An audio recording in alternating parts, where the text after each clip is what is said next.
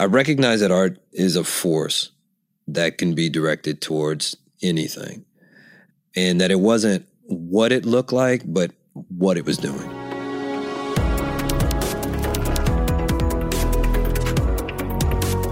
You are listening to Change Lab conversations on transformation and creativity.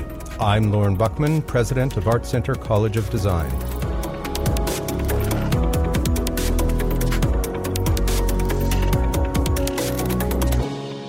Edgar Arceneaux is a Los Angeles based contemporary artist and Art Center alum whose celebrated body of work investigates penetrating questions of cultural and historical significance. His recent and much lauded project, Until, Until, Until, is a compelling live performance centered around the reenactment of Ben Vereen's tragically misunderstood blackface performance at Ronald Reagan's 1981 inaugural gala. Edgar is co founder of the Watts House Project, an artist driven neighborhood redevelopment venture in South LA. His work has been widely exhibited internationally, with shows at such venues as the Hammer Museum, the Whitney Biennial, MoCA, and the Pompidou in Paris.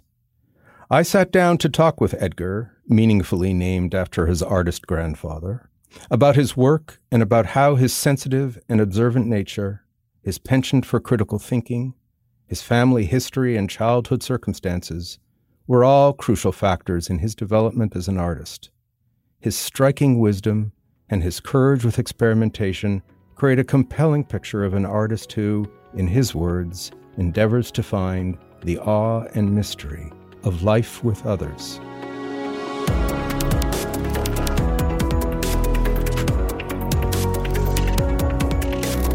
Welcome and thank you so much for doing this. It's it's just it's it's delightful and it was uh, um, it was a, very energizing for me to uh, just sit and think about your work and hmm. yeah. read and and just contemplate it for a while. So I'm I'm feeling uh, I'm I'm feeling really, really good about that. I think um, I, I, often, though not always, start um, these these conversations with asking about your childhood. Mm. And I'm interested in a couple of things. I'm interested in get, just getting a context and a sense of that, but I'm particularly curious about who you were as a creative individual as a child, how you mm. remember that or recognize that. Mm. Um, the the memory I, of your grandfather uh, moving to Los Angeles in 1923 is a pretty interesting moment for you. I think that has a level of resonance yeah. if you want to go there. But yeah. I would just like you to talk to us a little bit about that and about who who Edgar was as a that child. story. Yeah. Um, well, it's a it's a kind of a peculiar um, beginnings, at, at, least in relationship to to my name, um, because you know, being named after a person who recently died, um, you know, it has some, you know, it opens up certain windows in your mind. Mm-hmm. In retrospect, not as a not as a young person necessarily, but in retrospect, of the significance of a name and sort of how they may open certain paths to you to follow and may preclude you from other things. And who were you named for? Um, my grandfather. The, who was the painter? Yeah, he was a painter. Yeah, yeah, yeah, his name is Edgar Young, and he was also an inventor too. But I had um, I had come to know him because my parents would speak, you know, about him a lot, and you know, my mother still talks about my about my grandfather um, often. Um, you know, she says, you know, he still visits her every once in a while, and her, uh, him, and my my grandmother, and neither one of them I met. So, you know, to some degree, you know, he's as much a part of me um, as uh, as my parents, just because, you know, I I found myself sort of traveling along similar paths that he did, even though I never knew him. So he was an artist, he was a painter um, you know, a family man, um, you know, made roots here in LA. And, you know, I've, I've, I've done the same thing. So, you know, when I started drawing when I was really young, you know, it was just little, little things like, um, you know, hey mom, look, I could draw the Care Bears and make them look like the Care Bears. You know, we would, you know, I didn't have like big pieces of paper. So what I would do is take the, like a supermarket shopping bag and you know brown paper bag and cut that open. And then i would have a piece of paper that would be twice the size or three times the size as notebook paper. And you know and that would allow me to to make things bigger. And you know and at that time it was like hey look at what i can do. But um but it was also like a way for me to establish a sense of identity um, that was distinctive from my five brothers and sisters uh, as well. But I was also, you know, a kind of a strange kid. You know, my my aunt used to call me the professor because I would always want to have conversations with her about big ideas, according to her. Um, and so, did the, the, I mean, initial stages of the drawing and and uh, wanting to, hey, look what I did, and and then how did it evolve for you? Where, where did it go?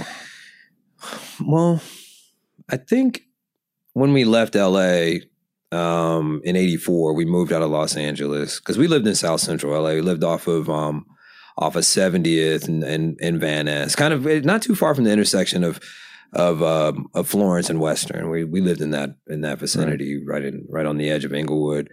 And um, when we moved from LA to West Covina, um, and I started school there um, there was some encouragement to take art, but not not a lot. So I continued doing it on my own. You know, I used to make my own comic books and things like that. Um, and would it be a pastime for you? Would you just when you're hanging out? I mean, you know, like art center, art center students and, and alum, always, you know, especially the car guys, they say, you know, from the minute I could pick up a, a pencil, since I was three years old, I've been drawing cars. This, this is compulsion to do this kind of work, you know. Uh, I wouldn't say that it was a compulsion necessarily, but it was something that I enjoyed doing. And, you know, it was a way to tell a story. But, you know, it was always like also people, if they knew you could draw, then they would ask you to draw stuff for them. So then that was also that aspect of it. But it wasn't until I got into high school I actually was able to take art classes. Um, and then that's where things really started to open up, where I could be part of a community. Um, I had some really great teachers at West Covina High. In junior high there was no art classes so i just sort of had to do it on my own. And i was just like just hungry. I was like man when can i take an art class? And then once i got into high school then um then things really opened up. And then i also did the california state summer school of the arts program um in 89 um, a year before i was between my junior and senior year um, up at cal arts. And that was also you know a life altering experience um, it's like you know, the TV show fame, but I was like, I was in the school. What, what, do you remember learning in those early classes when you talk about these these good teachers that you had in high school? Are um, techniques like mm. uh, you know eh, things that you never heard of, like you can stretch a piece of paper, for example. Um, you know, using watercolors and pencils. Um, you know, being able to paint with brushes on a canvas on an easel, like, you know, things that you um, think that artists are supposed to do, and then you get the opportunity to do it. But I think what what it was more importantly was that it was consistent and it was every day. So I had art class every day, and I also had wood shop every day, and then I had arts and crafts. And I remember foolishly sitting in, in my because then I, when I was in AP art, looking across the hall at people who were taking typing and being like, look at those idiots. Like, why are they learning how to type? you know, have no idea that the, no, the internet yeah, was yeah. around the corner. Right. So now I type with like two fingers. Yeah, too, I'm pretty fast, but um, I'd probably be a better writer if I did take those classes. Um, Do you think the seeds were planted in those days too for you, just who you are as a as a, a, a you know a seeker and a questioner and an artist, uh, the spirit of your work?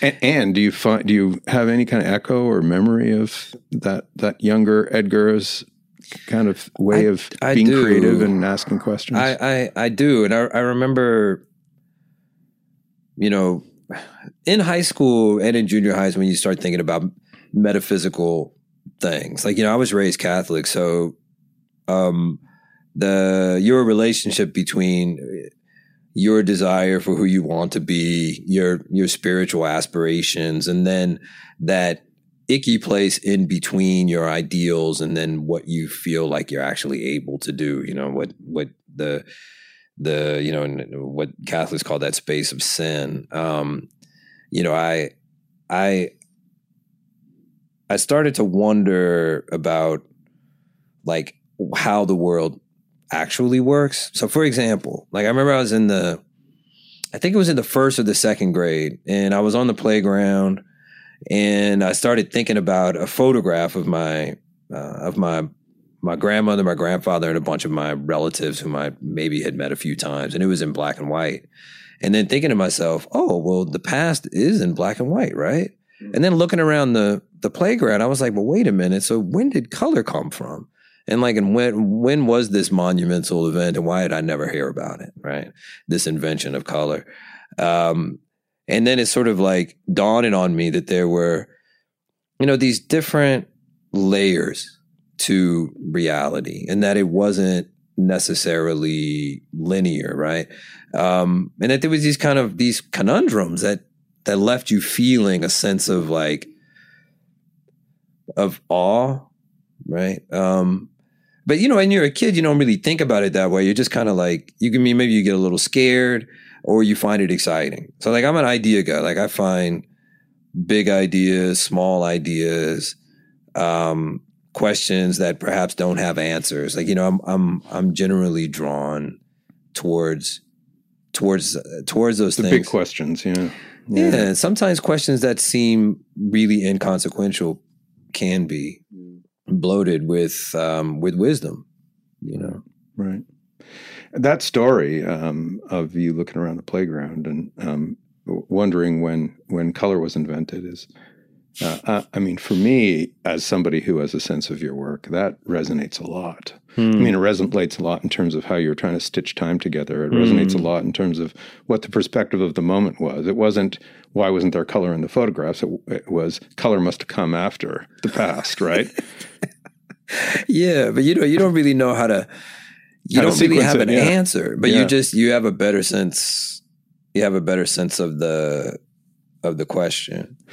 So uh, what I what I'm I'm going to offer you here is just my sense of some of the questions that seem to be living in you, and they're very much um, my response. Um, so I I don't um, um claim anything except that here's one man's re- re- reaction, and nice, I'd like to offer it to you. This is your disclaimer and, before see, you get started. And, yeah. I offer it to you and see again the, how you react to it, and, okay. and, and there are three really okay. that, that that kind of fascinate me. One is um, again all surrounded around questions. I don't I don't I see you guys. I see you as working on these questions. Hmm. Uh, the the the one being on memory and reflection um, shadow and a playing with time mm. that fascinates you. Mm. The second being, uh, and you've even alluded to it already, the, the issue of human struggle and its relationship to the physical world and to space. And the mm. third being questions about um, struggles for identity amidst that kind of sense of uh, physical world of space and time, meaning the third kind of reacts back to the to the first two. Mm.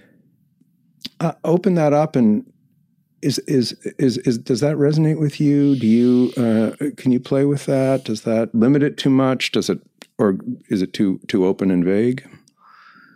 No, it's it's not um, too open, but it is. Uh, just to go back to this thing of being a child and as a as a way of um, exploring some of the things that you just said. So, you know, when you're a kid, your parents say things to you, or other people say things to you that you just kind of brush off as like, oh, whatever, you know. Um, and when you get older, and then you have your own kids, and you find yourself repeating things that you never thought that you would say. I've never done that. You've never done that. um, because as a kid, you you you think for whatever reason your, your parents don't know what they're talking about. Um, but somehow you register it as a cliche of some sort. Like, oh, you know, the world is not like that. Um, so then you start to wonder, well, how far back does that go? If I said something that my father said to me, did his mother say that and did her mother say that and did the great great great great grandparents does that go back a thousand years and what you recognize in the in the instance of it dawning on you that what they said that there was some truth to it is that behind cliches oftentimes what seems flat and without dimension through uh, just being at the point where you can actually see it, you realize that it's really deep. That you know what what one philosopher's name I can't recall at the moment said is sort of is is bloated with wisdom, but which is obscured by the lack of experience. So in that instance of you know dawning on you that when your mother said don't do that because of this then it opens up a sort of a much larger sense of where you sit in the world and, and, and you can start to see yourself as being part of a larger continuum right so there's different ways in which you can go with that realization within a project. So there's a a socio-political dimension to that if you're working in neighborhood redevelopment work in you know a historically marginalized community like in Watts. And you say well why does this neighborhood look the way in which it does? When you can drive 10 minutes in this direction and a, a, in a, in a, a very similar neighborhood have all these different resources. Like what what is it that created these conditions? Right. and and then when you think about that echo of time you you recognize that the conditions in which you're existing in currently were produced by decisions that were made 50 years ago. Right? But it's been obscured by time. Right?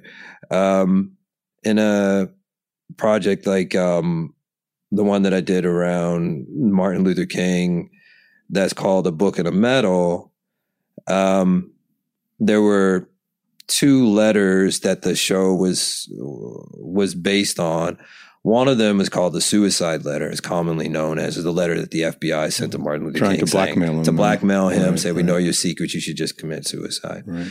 50 years later, another letter is released to the public from Martin Luther King's daughter, Bernice King, saying that her two brothers, Lester and Martin Luther King III, ironically are suing her because they want to sell the Nobel Peace Prize and the Bible to a private collector. Hmm. Now, in that instance, you have struggle that's happening on three scales. One on the level of the individual, because the FBI wanted to blackmail Martin Luther King around his extramarital affairs. Then you have a struggle on the level of the family body between the siblings that are fighting over these relics.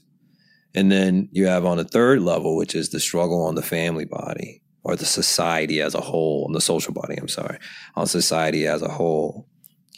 So if you think about these things as windows into the other, then you can see the way in which a shadow in the show, the use of shadow in a show like that, is about trying to represent something that you can sense, that you can feel, but that you can't see. Right. Right. So you then then then as a as a visual artist, you have to figure out like what are the what are the formal and material strategies that you have to use to manifest an idea which essentially you can't actually represent. And is your interest in letting that resonate, that piece of shadow, that contemporary moment, the moment of us watching the past or understanding it, the resonance of the experience of how time operates in us in its kind of sometimes very direct and sometimes very vague ways? Are Well, you it- Lorne, you're you run an institution, and you can, you know, I'm certain at some point you've recognized that the health of your organization operates like an organism, like a living thing. It gets sick, it needs food, it grows, it gets, you know, I mean, all the different things that is the there's the the qualities of a child becoming an adult Mhm. right? Now, um, you could say, well, that's just a matter of coincidence. Or you can say there's some shared attributes that exist across these different scales that helps us to better understand one to understand the other, right? Um, and like fundamentally, what I what I try to do in my work, because this is just how I see things in the world, is to make people feel connected to the moment that they're in, but that they somehow have a sense of the archetypal past as well, right? Like we all fall in love if we're lucky. You know, we trip and we fall, we get up, we get sick, You know, we're happy, we smile, we laugh, we die. I mean, that's the that's the you know the the archetype of just being a person. So we build institutions that help to institute some of those experiences, and you know those things reflect the individual. For example, for the sake of I feel like I'm talking for too long, but like if you're driving down the freeway, and I oftentimes I, I experience this, I think I'm seeing like a, a dead animal on the side of the road, and it's a mound of clothes. And it always strikes me it was like somebody wore those at some point, and it still reminds me of that person, but it's just a, a, a fragment of of a whole.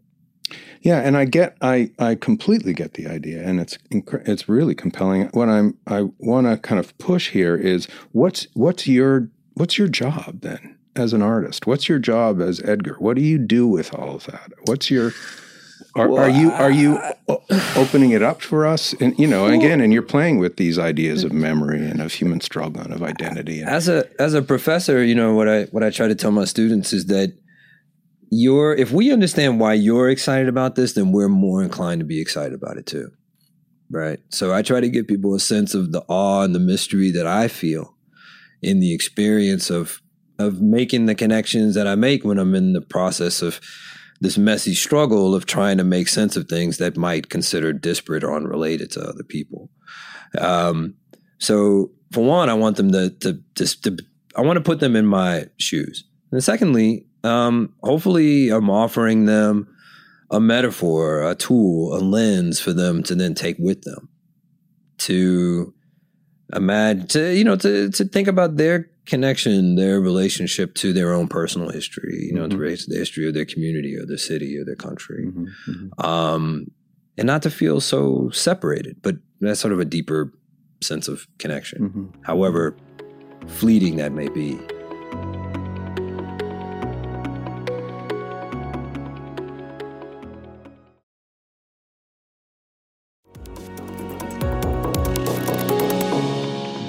So let's um, maybe maybe ground it in some particular projects of yours, mm-hmm. um, and and uh, I'd, you know I'd like to talk to start with the um, with the Watts House project, and mm-hmm. if you if you could just for for people listening give them a sense of uh, you know a quick is. summary of what quick, it is, yeah. and follow up so, with some questions. Yeah. Watts House project is a well, there's two descriptions. One was a description when it was an art project, and then one is a description when we became an organization, and I'll try to articulate a little bit later why that distinction is important.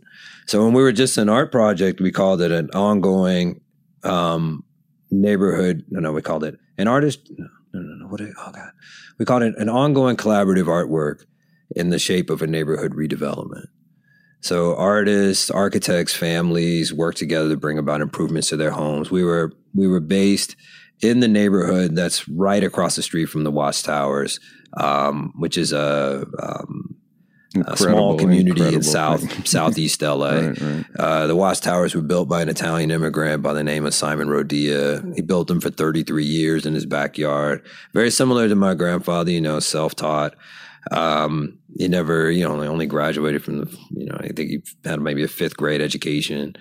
And, um, you know, he built what, in my opinion, and in many others, is one of the most important sculptural works in the 20th century.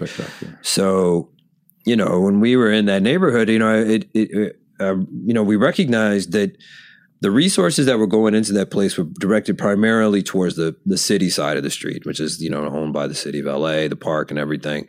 But what makes the Watts Tower special is that it's surrounded by homes and that people are you know twenty feet away from them on a daily basis.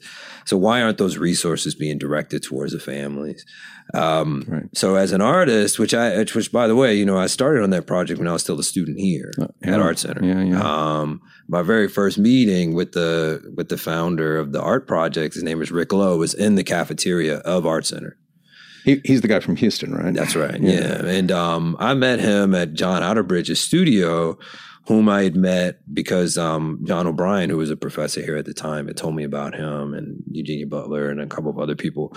So I was at his studio and I met Rick there, and um, he was said to me, you know, uh, I'm working on this project. I'm looking for people to be involved, and I said I would love to be involved. But I was still, you know, I'm fresh off the boat. I'm not even out of school. I don't know anything about working in um, in in neighborhood based work, but um, you know, I wanted to be involved somehow. I wanted to be a part of something that could help to make, you know, LA a better place. You know, still in my mind, you know, the 92 uprising is still just sure. fresh in my head. You know, I was, sure. you know, I just graduated in, uh, in 96. So, you know, I'm like, hey, what can I do? Right. So this was an opportunity. Sure. I wound up taking it over in 99. Um, so that was a longer description than what you wanted. But Right, and so um, the it wasn't longer than I, I mean. I, I just wanted to contextualize what what what, what it was that, that, that you were doing. Okay, and so you you were bringing these various pieces together. You've mm-hmm. spoken about the echoes of, of the and the and the and the shadows and the history yeah. and the memory of that yeah. time and yeah. and what you're doing now. And in fact, I think I, I read somewhere that you actually uncovered all these objects at, on some, one of the properties. Right, you were able to like the relic. The, talk about relics of the past. I mean, yeah. there, there, there they were. That you know.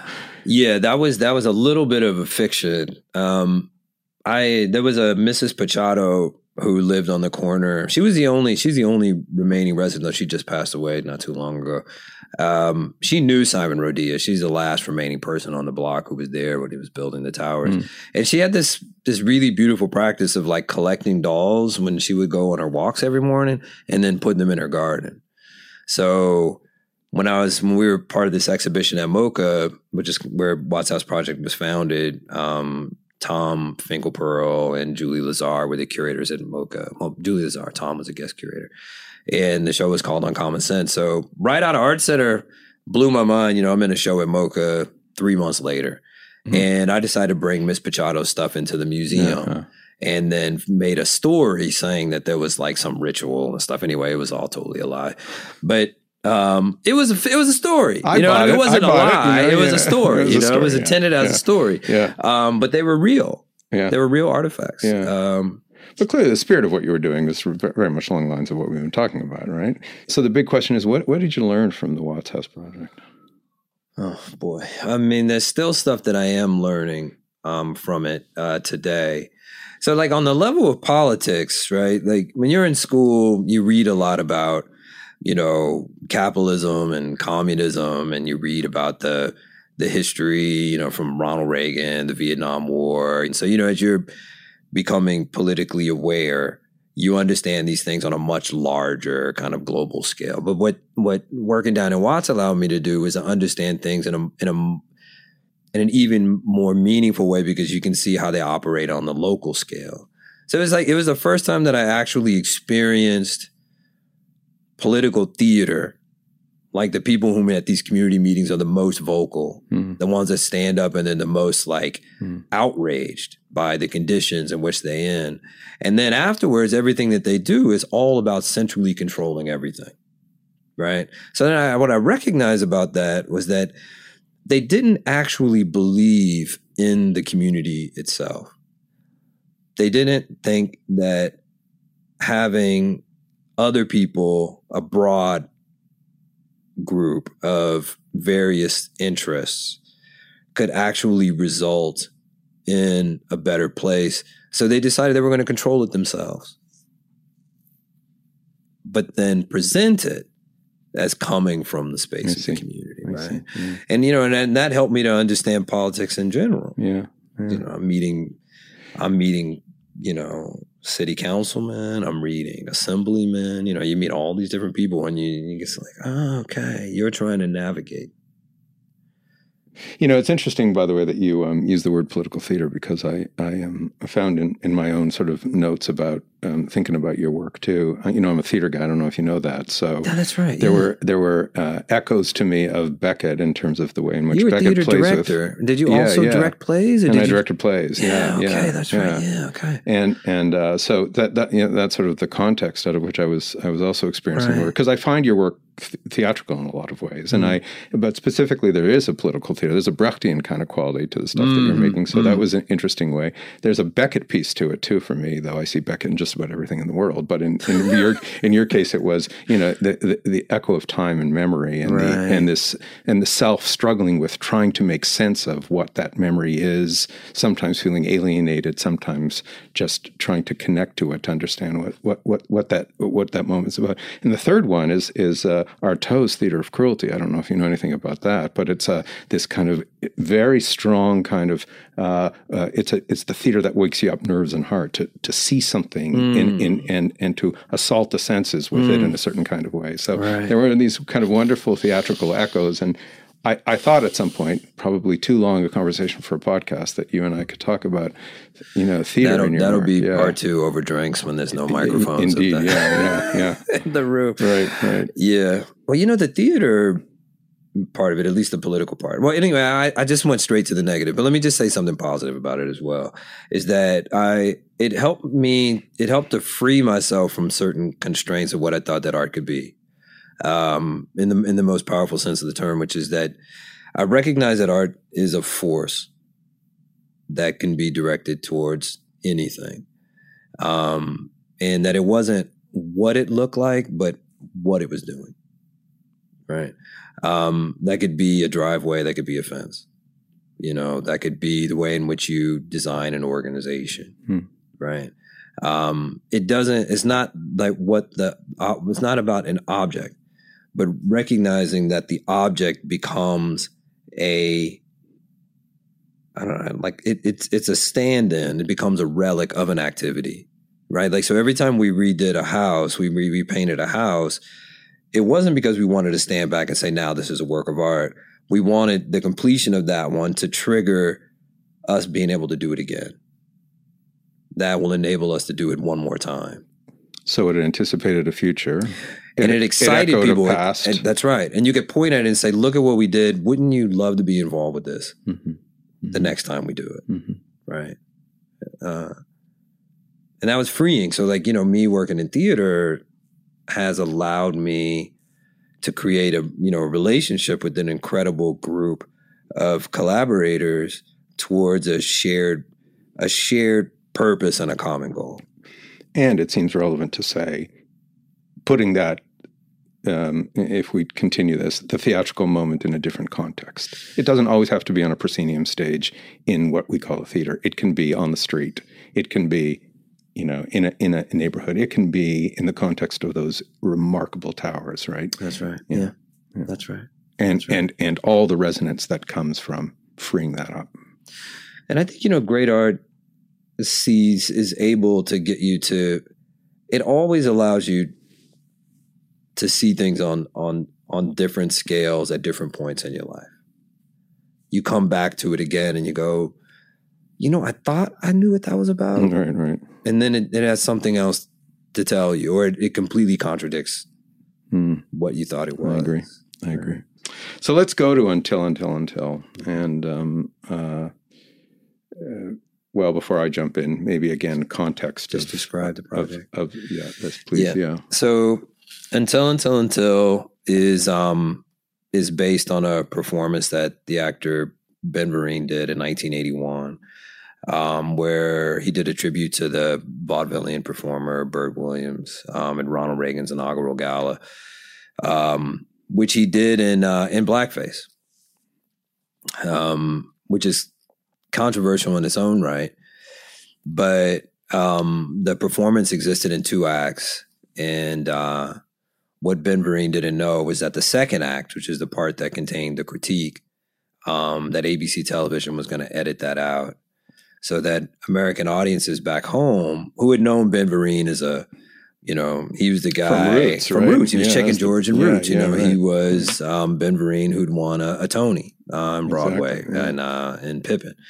Um, he was a he was a huge star. All they saw was him doing a pretty true to form minstrel show for Ronald Reagan, Nancy Bush, George Bush, and like twenty five thousand white Republicans. So the very community that he went to to represent, the injustice of it all, um, were the people that turned on him the most. And he never really had the opportunity to tell his side of the story. So the the play offered me the opportunity to, to show that full 10 minute performance. And and by the way, the, the the song that Ben Vereen sings at the inaugural, the first piece that they did televise was Mhm. "Waiting for the Robert E. Lee." Uh huh. Yeah. Uh-huh. Yeah. So the Robert E. Lee is the song, but the piece is called uh, Nobody that um is sung in the beginning. Um, and that's uh Bert Williams song. Right, the Bert Williams song. But he then sings. he, He, sings, sings. He then sings nobody. in the- Robert E. Lee. Yeah. oh, so he sings nobody first. Mhm. Well, no, he does the play. He does it as a poem, and then he's then he sings a portion of it. And, and what part? So, uh, just to b- get clear here, what part was actually aired on on TV? What what did the, the part the that was television that he audience see? that that American audiences saw was him entering the stage, kind of, you know, walking like you know, kind of leaned back and you know, and then you know him addressing the audience as Bert Williams, and then doing a minstrel show. Right. You know, singing and dancing. And dancing in like in the most incredible I mean, like Ben Vereen is, you know, there's not anybody else like him. And you know, for for people who are listening to the podcast who don't know who Ben Vereen is, look him up. But you know, I, I described to young people, he's like, you know, um, Denzel Washington meets Hugh Jackman. Not like the Wolverine Hugh Jackman, but like the Broadway Sure. high kicking and dancing Hugh Right, Jackman. You right, know, right. um, So here again, I get interested in layers. I get interested in layers of time mm, of this moment. In well, it's 2017. You did this in 2015, but it's you're still doing it, right? I mean, Yeah. it's yeah, we're going to San Francisco next. Yeah, I think. Yep. Yeah. Um, so uh, 2017 um, uh, layered into 1981, layered into the teens or 20s, maybe, Yeah, like 1910. Or earlier, right? Yeah, right. eighteen Interesting. nineties. Yeah, 19, yeah, early end of end of the twentieth. Well, not just minstrel, but I'm thinking about Bert Williams. His his years were what, eighteen turn of the century, late, yeah, eighteen nineties. Okay. 1910, Yeah, okay. Right. So, um, so there's that, and then there's the actor Lawson who you used, right, who Mhm. you, who's doing the until until until, and That's then right. there's Ben Vereen echoed, and then there's Williams, uh, That's right? So you have those layers operating as well. That's right. Um, yeah, and then I guess the the the other thing too that that's fascinating to me is the ways in which you you reflect the multiple audiences of these different periods too. Yeah. You know, I was um I wa- we were still working on the show. We were still working on the script. I don't think that we had actually started our first set of rehearsals, but um I was invited to uh Long Beach Community College to do a presentation. And towards the end, you know, I'd, I'd explained, I told them I was working on this thing. I didn't know how it was going to turn out. I was feeling pretty anxious about it. And then I said to them just kind of spontaneously, I actually have the full 10 minute performance. Would you like to watch it? And enthusiastically, they were like, yes, yes, yes, we want to see it. We want to see it. So, you know, I put it on for them. And it was the first time that I had the experience of watching it with a big group. There was probably like 75 people uh, maybe a little more. So I could sit there watching them watching it. You know, I'm looking out of the corner of my eyes, you know. And it was at that point where it dawned on me when this woman who was sitting next to me is like crying, you know, she's like wiping tears from her eyes, that it read that the show really was about the audience itself. It was about being seen and then who's looking. Um, so when I was driving home, it's kind of dawned on me, and I sit in my driveway and I just kind of sketch this all out. You know, it's about the audience. It's about the audience. Um, and then that's when I realized, like, formally, that somehow I had to figure out how to get the audience to transition from being a viewer to being a, a participant, because they really they they were the reason why we were writing this play in the first place. Right. Right. Right. But those audiences, um, I, I sort of go back to the metaphor of the of that pile of clothes on the freeway, right? Mm. That somebody was once wearing, Mm. right? That those audiences themselves have echoes in it. It's the same that we were talking about in the Library of Black Lies too, of who we are at a given moment, how we see, how time ch- changes, how the echo of that of who we were Yeah. and what we're about. And those that that present is right. I mean that that's there, right? As we think about the levels of audiences and Yeah. that recurring, almost haunting, eerie image of Ronald and Nancy Reagan applauding Well, it freaks know, me out. it it is um, it indicts us all. Um, Exactly. you know, like I'm I'm in this hipster cafe just before I came here in Highland Park, you know, eating this overpriced eggs and toast. And, you know, clearly the neighborhood is gentrified, but it's gentrifying. And I'm patronizing this place. So, am I part of the problem? Most certainly. Um, am how, to what degree do I have autonomy to do anything about it? Is the question, right? Um, what am I capable of doing? What am I willing to do? Um, so now being a little older, you know, I'm 45 this year, you know, you, you learn you have to choose your battles, you know, like where are the places where I can be truly impactful and where are the places where I can be just sort of symbolically so um and I think I think that's for many of us, you know, today we're trying to figure to figure that out. Um, what are we willing to sacrifice um, to deal with the administration that we have, right? So, you know, having this play, you know, that that deals with the legacy of Ronald Reagan, who in, in many ways produced the conditions for Donald Trump to become the man that we know today. Um, and by the way, they, maybe the, the, people listening would like to know that you you there was a performance of Until Until Until on on in Los Angeles on the, the on the inauguration. Oh, on inauguration, yeah, we screened it um, at LACMA as a kind of an anti oh, uh-huh. inaugural um, event. That was just the the film screening, but we we uh-huh. performed uh-huh. it here live uh, in in on June first, twenty fifteen, twenty seventeen in L.A. Oh, 2017. We just recently did a live event, which Ben Vereen came and saw uh, for the first time. Wow. And the surreal thing is that he brought Liza Minnelli wow. with him. it's like, oh my God. the two of them sit in the front row. I'm like, oh man, I hope he likes this because if he doesn't, I'm going to be humiliated in front of all my friends. was it, um, and, and, did, did he feel uh, that I'm reluctant, and, um, I mean, to use the word uh, redemptive, um, because I don't think that's a that's a an accurate way to talk about this the the, the depth of this work. But mm-hmm. was it on some level redemptive for him that you told a story that somebody else had to tell he couldn't?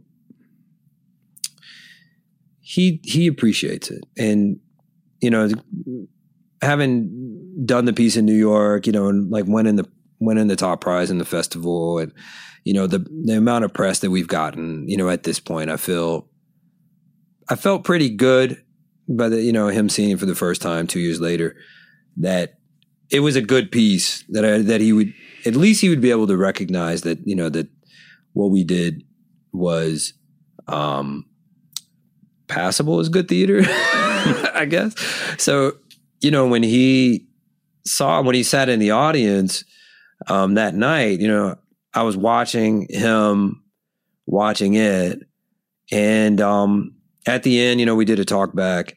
And, you know, and I told him before, I said, look, you know, I'm going to say a few things. Don't feel obligated to say anything, you know. Um, and spontaneously, you know, he stood up and he made this incredible speech about what he was trying to do and how grateful he was that we had done this um, for him. And uh, the next that night, he called me and uh, he came and he worked with us on some of the scenes and some of the dancing on Sunday afternoon, mm. which was surreal. Oh my god, mm-hmm. it was crazy. Mm-hmm. Um, that's a that's a whole other new that's a whole other video piece for the future. Well, it is it's a kind of theater of cruelty, I must say, and it and it does wake up. But at the same time, there is something um, there is some piece of it that feels right. I don't know if one would go so far as to say, you know, the it's an illustration of that the arc of the moral universe bends toward justice. But in a way, it, it, it, it, it, takes us, it, there's something that feels redemptive or that you've moved something forward, even as we acknowledge all the echoes and, and not to get, not to put sugar crystals on it, but to just allow it, you know, allow it to be. But it does. Well, you know, redemption is not a destination right it's a um it's a process that happens over time and you know the more we tell the story the more people know about it um then you know uh, uh, ideally you know there'll be some direct impact upon him but you know I'm trying to tell the story in a way in which will excite people also about the way in which it's being told. That there's some strategies in there, and some techniques that we're using. Clearly. That I hope that um that people will try out themselves, you know, and be like, hey, you know, that's a that's an interesting way of trying to deal with history. Right, and I think that's the point. I mean, that that it, it, if it were just about uh, uh, him, then you, you, could maybe say it was written. So there is that element, but it's about right. so many other things, and it's about so much about who we are and who that's we are right. as a culture and what our history is, and and all. Yeah, again, the yeah. shadows, the echoes, the t- the the passage of time.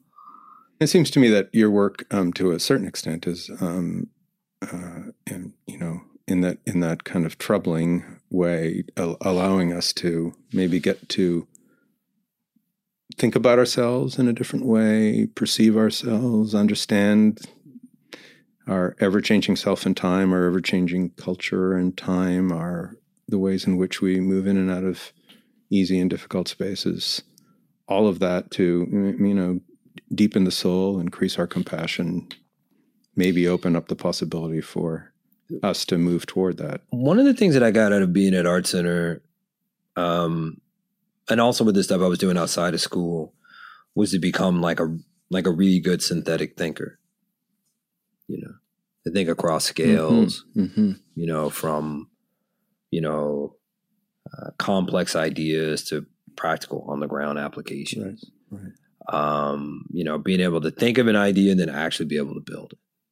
Right if, if I can interrupt for a second, that it, it just anticipates the next question I have for you, and that is, you know, there, there is um, a way in which um, the kind of, uh, you know, the deep end, do the project kind of work that we have here, it has uh, sparked for me this kind of fascination with the creative process that lets us know in a unique kind of way only through the making process mm-hmm. that we you know, we may have a sense of vision, but sometimes we just execute against that vision. But often, in my experience in time, we are actually we, we, we know it as we make it, yeah. and it's yep. the surprise, it's yep. the discovery along yep. the way.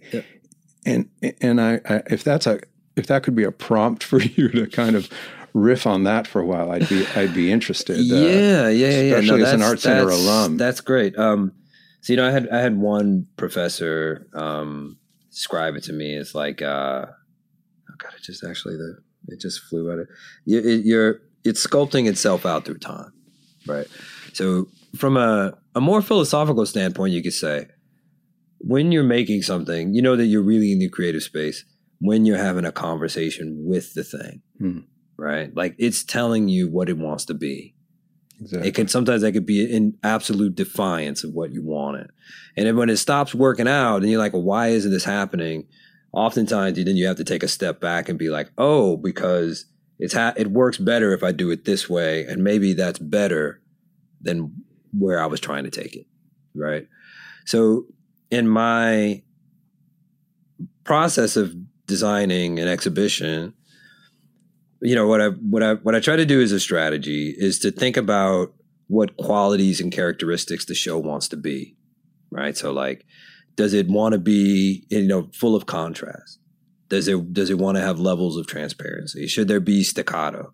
Should there be you know great variances in scale? Should things be broken up and scattered, or should it be like one sequential experience? Um, so when you start to think about it in that way, then it frees you up as to what that materially can be. So ideally, once you start thinking about the qualities, then its material manifestation will emerge from that that process.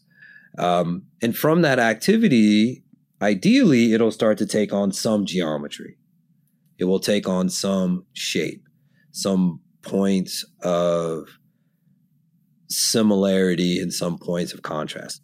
But it evolves and it is known to you only through through time. So you know, you, you it's all it, anxiety filled. time. If you have a deadline, it's full of anxiety, but it is time, and it's also openness, right? So you're looking, you're searching, and then you have to just like reflect you have to meditate on it and or just, just let your or or as you were saying earlier, it's almost as if you need to listen well, right? that is kind of that is kind of true. Yeah. So you know, so on on to go back to the earlier point about having that base of support, that network of peers and supporters and and critics. You know, people are going to be critical of what you're doing. You rely on them, right? But then also you have to let yourself, like you say, let time and patience start to to make things happen. Um, because you know, like the subconscious mind is so rich that sometimes we get in the way of it. Right. Right. So, so you have to figure out how to allow ideas that may not necessarily make sense in their initial popping out to take on some shape.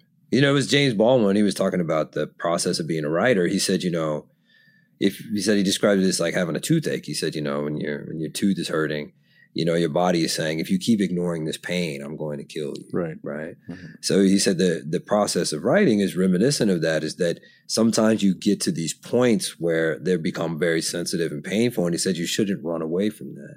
You should actually rush right towards it. Because that often that oftentimes is the space of the new. It's the thing which sits outside of your own good taste and form, and you find it alien to yourself. Mhm. But oftentimes that's the wall that you need to break through, if that's the Hmm. the proper metaphor. But you need to you need to get in touch with it, and then over time that becomes your new condition. That That becomes the work, Your, yeah. It becomes the work, but it also becomes like your new standard, and then you got to break. You have to move that behind beyond that to the next. Right. And it, it's um it, it echoes what we were talking about before. It's a way of making the invisible visible. Part of the reason why I am interested in in in history and the way in which it echoes itself through time is because it does allow for you to dislodge certain things that are in our subconscious that it gives it gives it some physical language to, to manifest itself in the present Right.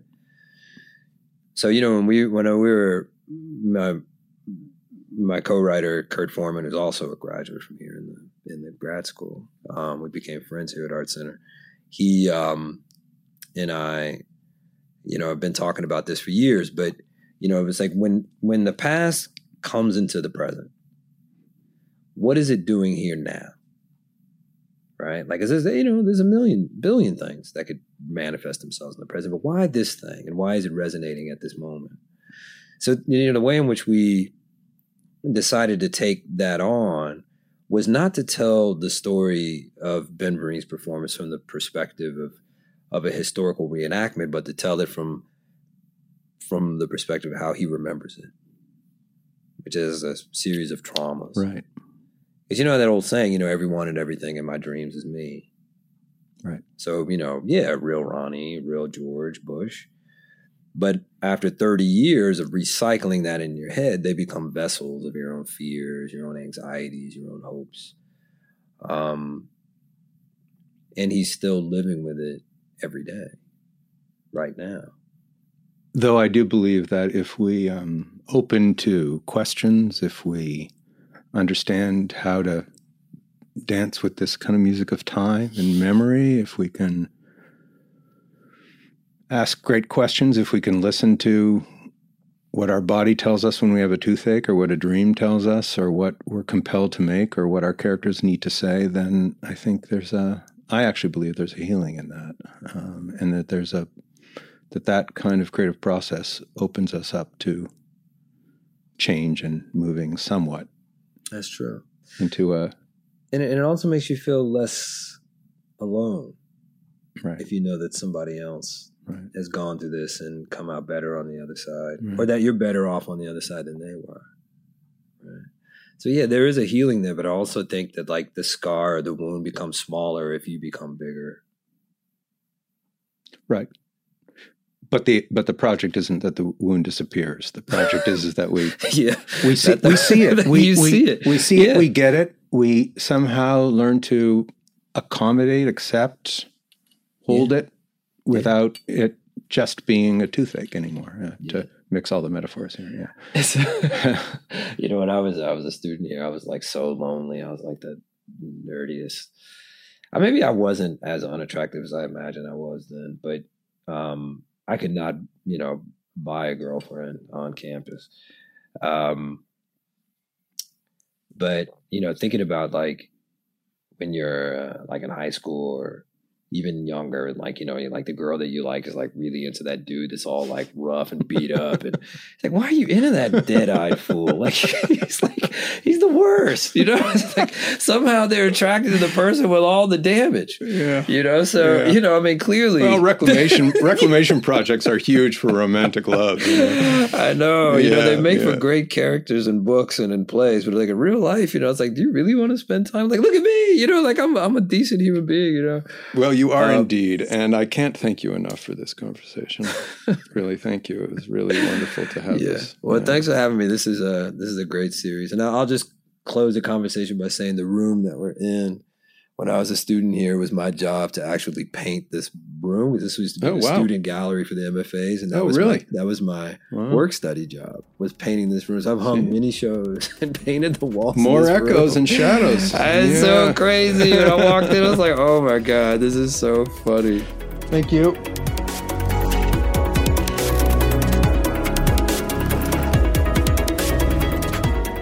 I hope you enjoyed this episode of Change Lab. Best way to support the show is to share it with your community. And please feel free to subscribe and leave a review on iTunes, Google Play, or the Apple Podcasts app. For a deeper dive into the astonishing creativity and innovation coming out of Art Center, please visit our website at artcenter.edu. Thanks for listening.